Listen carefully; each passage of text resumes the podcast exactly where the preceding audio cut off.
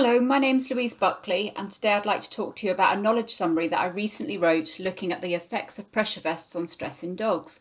My PICO question was In fearful or anxious dogs, does wearing a pressure vest, compared to not wearing one, result in reduced behavioural and physiological signs of stress?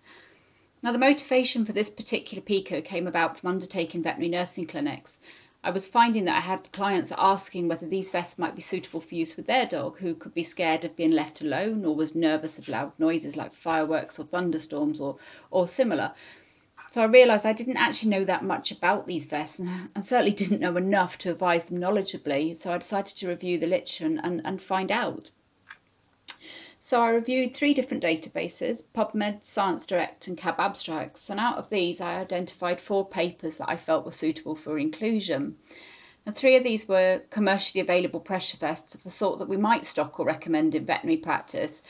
The fourth paper used something called a telemetry vest, but the authors described it as a spandex vest and they reported fitting it firmly to the dog, they also looked at the effect of wearing it on the stress response of the dog to a noise stressor, so I felt that it was justified in inclusion in my knowledge summary. So these papers included um, three randomised controlled trials, which were conducted under reasonably well standardised laboratory type conditions, with these dogs exposed either to isolation stress or to artificial noise stressors. And the fourth paper was actually a clinical trial, and this was conducted in the owner's own home, with the owner um, themselves assessing the dog's response to thunderstorms before wearing and during the wearing of these, these pressure vests. Um, now, the papers um, varied in terms of the behavioural and physiological parameters that they used to evaluate the stress, the fear, or the anxiety response in these dogs, and this meant that it was really quite difficult to directly compare the study findings. I'm thinking about the physiological parameters where where measured, there was no effect of the vest on um, oxytocin or cortisol levels, um, but wearing a pressure vest affected heart rate. And interestingly, when you first fit it, um, it initially increases, so it's suggesting it was it was stressful to initially wear one, but then over time it decreased relative to the control. But unfortunately, one of these studies was actually flawed in relation to this this measurement, and I direct you to the knowledge summary to, to look at this.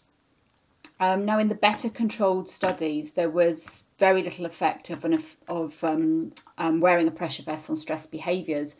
But the clinical trial that found that the dog's behavioural thunderstorm anxiety score was much lower when wearing a vest, and that this effect was more pronounced with repeated exposure to thunderstorms, i.e., that the, the dogs had a um, it, a better effect the, the, the more times they wore it.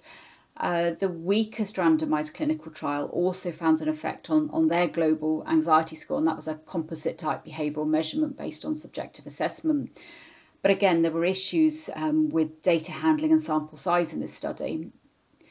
Um, finally, um, two of the studies um, asked the owners what they thought, and the owners generally reported believing that the vests had a positive effect and that they would use them again with their dog. How, of course, no controls were in place to assess for placebo effect here, and the owners were not blinded to their use. So, in conclusion, the take home message for the veterinary professional um, was that these pressure vests may have small but beneficial effects on canine anxiety, and that habituating the dog to the vest, assessing for comfort, and then repeatedly using it um, during sort of stressors may improve the likelihood of any benefit. However, I think it's important that we caution owners that they make that um, they should not expect their dog's anxiety to be fully alleviated or prevented.